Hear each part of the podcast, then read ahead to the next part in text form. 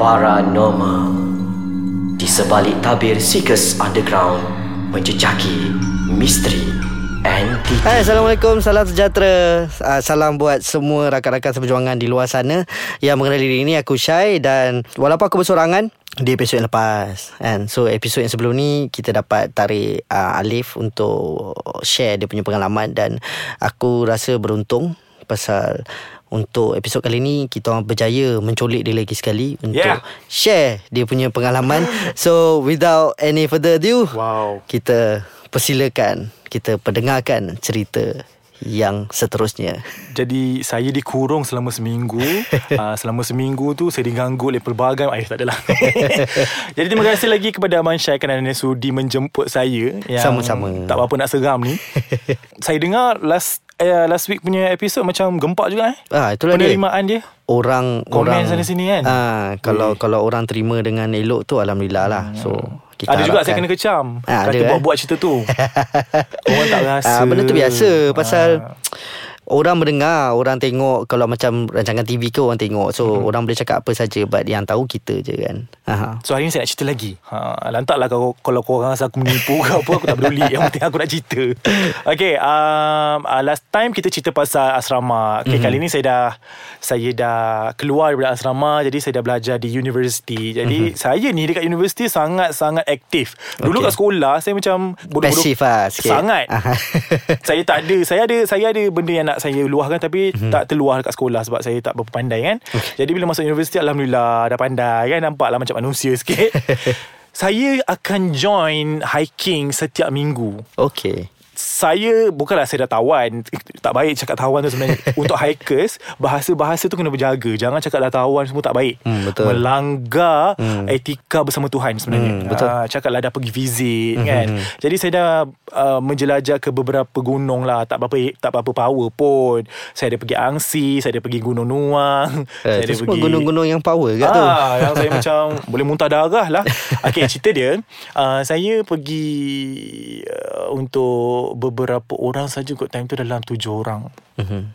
ha, Saya pergi ekspedisi ke gunung, saya tak, tak, saya tak ingat lah gunung mana, tapi uh-huh. memang berliku-liku lah. uh-huh. And time tu pula jalan macam lembab-lembab kan. Jadi saya pun pergi pada tahun bila saya tak ingat lah. uh-huh. Five years, six years back. uh-huh. So saya pergi waktu tu bertujuh, and semua memang sekepala.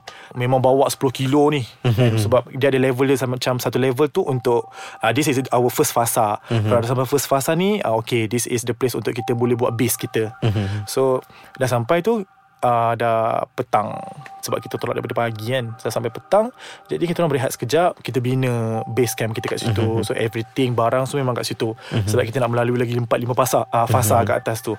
Jadi kita rehat je. Hari tu uh, hari jadi kawan saya. okay. One of my friend. Lepas tu kita orang yang enam orang ni mm-hmm. dah plan lah macam nak buat surprise dalam hutan tu. okay.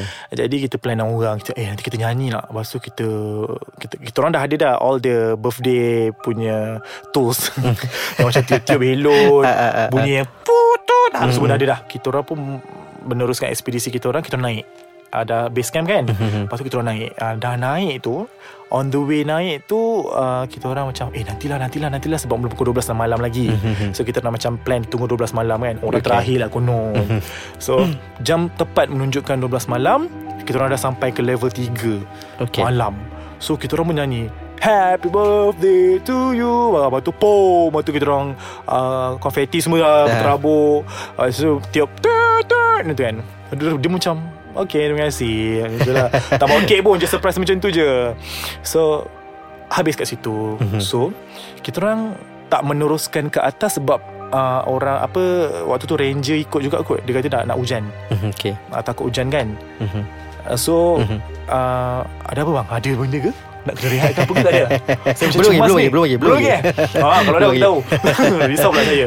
Jadi waktu tu kita nak turun. mm-hmm. Masa nak turun tu Uh, dah gelap.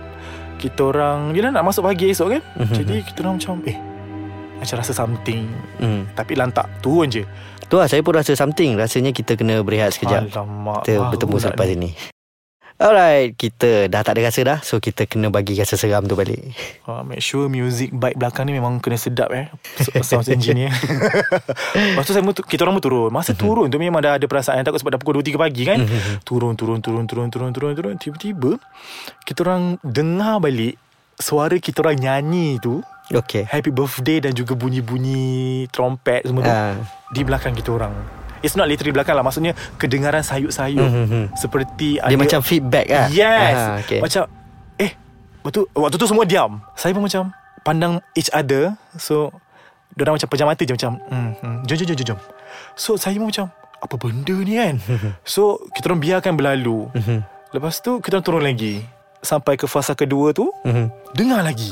uh, Lepas tu dah sampai kat base camp. Dah siang.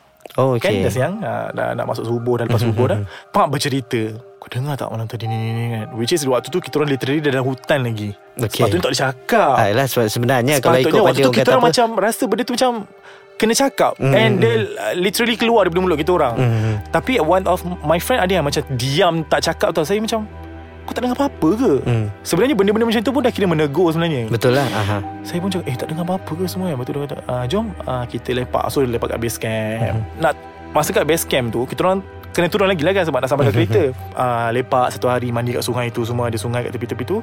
Tiba-tiba pukul dua belas tengah hari kita dengar lagi nyanyian tu. Happy birthday. Dengar kuat. Batu bunyi okay. trompet semua. Kita macam oh tak boleh, tak boleh jadi ni kan. Kita orang packing.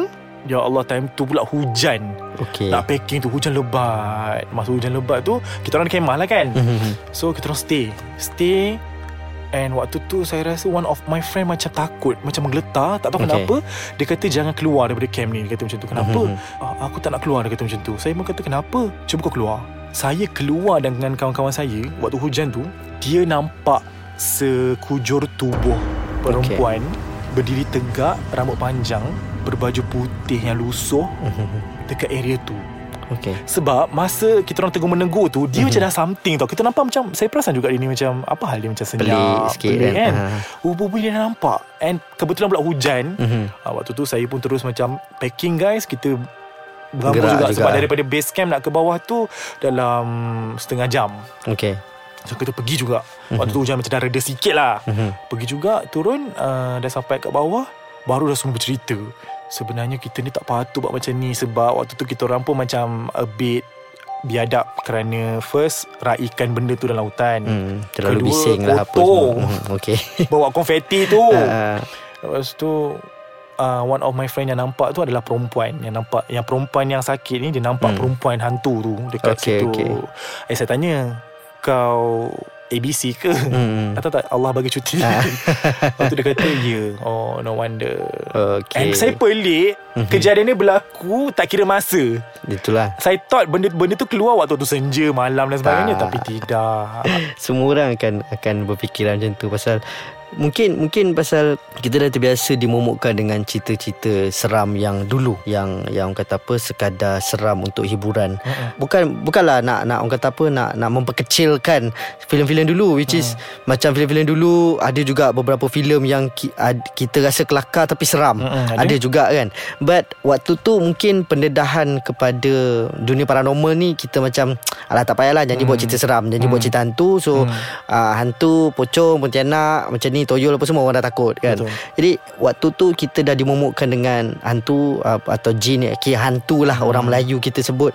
uh, Akan keluar waktu senja, malam, sampailah pukul dua tiga pagi tu adalah waktu paling aktif. Sebenarnya kalau ikutkan tak, dia ada setiap masa. Betul. Suka-suka hati dia, dia nak keluar time bila pun. Tinggal mungkin bukan rezeki kita waktu tu untuk kita dapat tengok hmm. kan, atau dapat rasa, dapat bau ke apa kan. hmm. But kalau ikut daripada pengalaman sebagai seorang penyiasat sendiri, kalau orang tanya kita orang lah, uh, basically malam ke siang yang lebih seram? Setengah tempat malam ada. Tapi kebanyakan tempat siang, siang. lebih seram. Betul. Daripada malam. Betul. Pasal siang kita nampak segala-galanya. Wow. Terang, benderang, okay. apa semua kan. hmm. So malam ni kita dah aware dengan macam okay, semua hitam. So kalau nampak ada benda putih bergerak, hmm. berkemungkinan besar hmm. ada entiti ataupun benda-benda di sebaliknya lah. But hmm. siang ni kalau ternampak tu dia macam terus okay, nampak. Hmm, ha, dia jadi macam tu lah, hmm. kan. So terima kasih banyak, kita dapat berjaya menculik Alif untuk, untuk kali kedua, yeah. kan. Untuk episod yang kedua ni, ha. Ha, kita dapat mendengar cerita dia sendiri, pengalaman sendiri dia. Dia kata apa, first minggu lepas di asrama, hmm. dan minggu ni pula di dalam hutan apa semua kan. So lagi sekali terima kasih banyak kepada Alif. Terima kasih juga for having me. uh, So sebarang komen, cadangan, apa semua korang nak borak dengan kitorang, boleh masuk ke uh, page Facebook kitorang, iaitu Ais Kacang M Y, ataupun boleh layari website uh, double-u double-u double-u dot ais kacang dot com dot my, and Instagram dan Twitter uh, kitorang sama je dia punya handle, iaitu alias Ais Kacang M Y. Bagi lagi pendapat korang, cadangan korang, kalau nak share cerita-cerita korang, insyaAllah kalau kita orang rasa boleh kita ceritakan balik, ataupun kalau korang rasa macam nak merasa duduk dalam satu konti dengan kita orang untuk ha. share cerita ni, korang boleh komen terus. Betul? Kita akan tengoklah siapa yang betul-betul kata apa mempunyai cerita yang sangat menarik dan boleh bagi orang goosebump. Hmm. Dan insyaAllah kita akan berjumpa lagi di di di, di episod akan datang dalam podcast Ais Kacang segmen paranormal. Dan aku Syai, dan saya Alif. Assalamualaikum. Bye.